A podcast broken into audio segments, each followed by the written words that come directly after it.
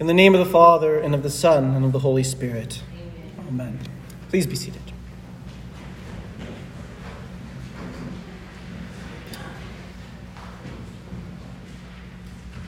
Amy, Bob, all those gathered family and friends. What is marriage? I suppose I can start by first explaining what marriage isn't. It is not simply a legal agreement between two consenting adults. Neither is it simply an agreement between two people who love each other a lot.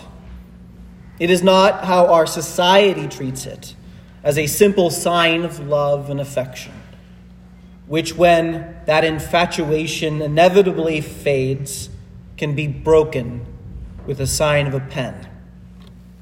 Marriage is not something we make.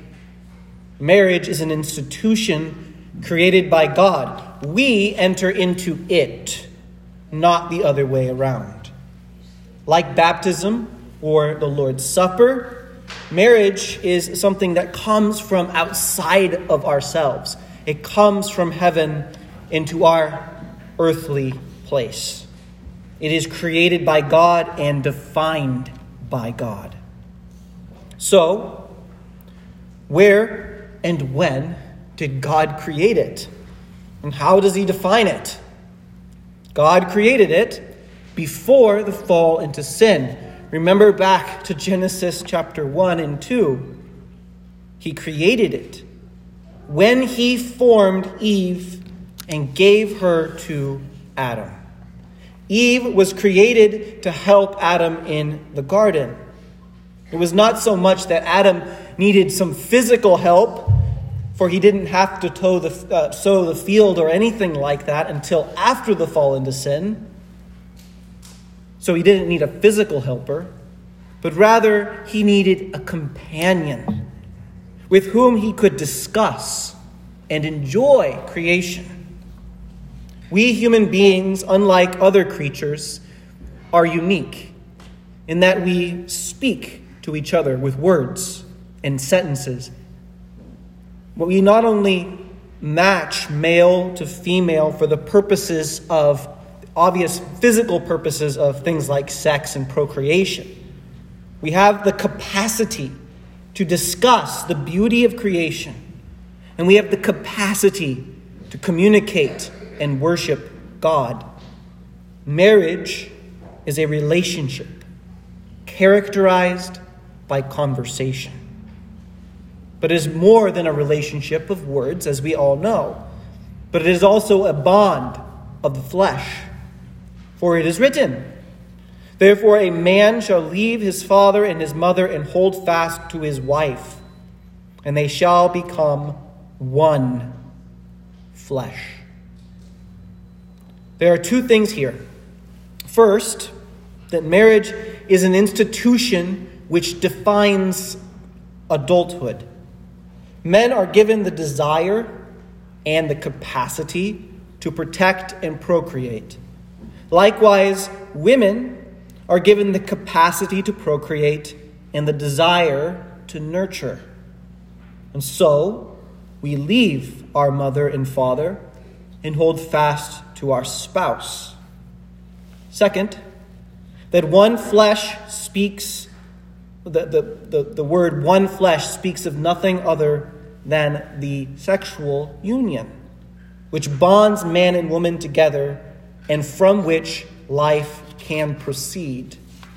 Marriage, therefore, is a blessing, one which God has allowed to exist even after humanity rebelled and fell into sin. God did not take it from us as a punishment for sin, but He allowed it to continue and blessed it. It is a blessing from which flows more blessings the blessing, the blessing that begets more blessings, including companionship, love, and, if you are blessed with them, children. In our gospel lesson from Matthew, Jesus is answering the question of whether it is lawful to divorce. That is the question that Jesus is answering. He echoes the same words in his response that were spoken or that were written in Genesis chapter 2. But he adds to it a command. What therefore God has joined together, let not man separate. What Jesus is teaching us here is that marriage is not simply an agreement, but a bond of flesh. A bond which cannot be broken without tremendous pain, akin to severing one's own limb. We know this, of course, anecdotally, all of us, how difficult and painful divorce is. But why? Why is it so painful? Because God created men and women to be together and to, ordained it and created that bond that they might stay together for life. He made the bond of the union so powerful because the fruit of that bond, children, must be protected. God desires that children be raised by his or her mother and father, that they be united together by flesh and by a vow made between them and God that they would not leave each other on a whim. This is why marriage was created to come before the marital union. Marriage is a union of flesh that begins with a commitment made between the bride and the groom and between them and God. The reality is that marriage is not simply two people, but three people. Christ is the glue which holds marriage together. In our epistle reading from Ephesians chapter 5, Paul speaks of marriage in a profound way. In addition to it being a relationship of the flesh and companionship characterized by conversation, as I have already explained, it is also a picture a participation in God's redemption in Christ Jesus. Marriage is a picture of Christ the bridegroom and the church, his bride. Jesus died for his bride, the church. He did so to redeem her from sin, to cleanse her from unrighteousness, to save her from death. Just so, the husband is to model this wife, sorry, model this love for his wife, to concern himself with her well being over his, to protect her in body and spirit, to even be willing to sacrifice his life to protect his bride, to make sure that her soul also is cared for by being the spiritual head, by leading her in prayer, in the Word, and bringing her and his children to church. To be united together, but also to their heavenly bridegroom, to Christ in communion and in the reception of the Word of God. The church does little else but receive. The church receives the love of Christ, and in response to this love, renders to him obedience. Likewise, the wife is to model this submission by receiving love from her husband. Submission is, of course, a word in which we often cringe at because we think of it like slavery, but it is not so. Submission is simply receiving the love from one who loves you, loves you. By accepting his sometimes insufficient and faulty signs of affection, and by obeying his loving demands. Paul says, This mystery is profound. And I am saying that it refers to Christ and the church. Profound indeed. For what this means is that we lowly human beings and faulty husbands and wives are given the privilege of participating in modeling Christ to each other and to everybody around us in marriage. In many ways, this description to us sounds a whole lot more like law than gospel. And that is because we are sinful. In many ways, this description by Paul seems unattainable. I explained it to one of my friends once who was non Christian, and he said, That sounds idealistic. But in reality, yes, it is, seems rather unattainable. We know, just by virtue of existing and growing up as adults, that how sin has marred relationships between men and women.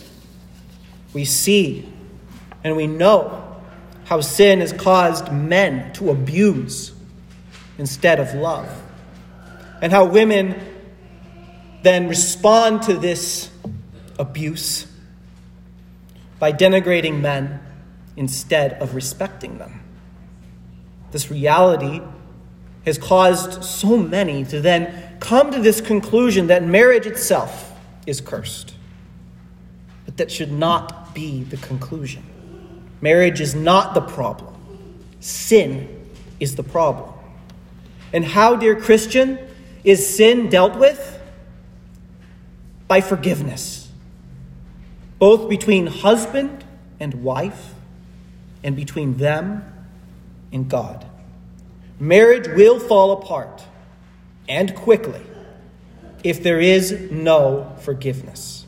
Sin will grow wild, like a cancer, within the relationship, pushing the husband and wife further and further apart until they no longer love each other, but hate each other.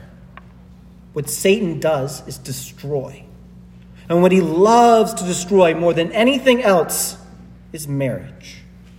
For when marriage is destroyed, think of the consequences. So is the family. And by extension, so is the church. And by extension, so is the community. And by, so, by extension, so is the entire country and world. Marriage is under attack, but God is fighting back. He does so with the sword of His word, which brings us to repentance and grants us forgiveness. Forgiveness. Forgiveness. Forgiveness. If you take anything away from this sermon, forgiveness must be spoken regularly in marriage. I mean explicitly. I forgive you. I forgive you. Thank you. Both between husband and wife but then you also must come to church and be forgiven by God. For the source of forgiveness in our lives is found at the cross of Jesus. Only He has the authority to forgive sins. Only He is the source of forgiveness. Robert and Amy, you have decided to have your union together blessed by God. You are as we all are, flawed and sinful people. But you have Christ on your side. You've already shown by virtue of your regular church attendance that you are committed not only to each other, but to also hearing the Word of God. And I commend you for this. It's wonderful. Let that be the foundation of your marriage. Let that define your relationship. For a marriage built on Christ is a sturdy marriage indeed. The Lord bless you. May the peace of God, which surpasses all understanding, guard your hearts and minds through faith in Christ Jesus our Lord. Amen. In Jesus' name, amen.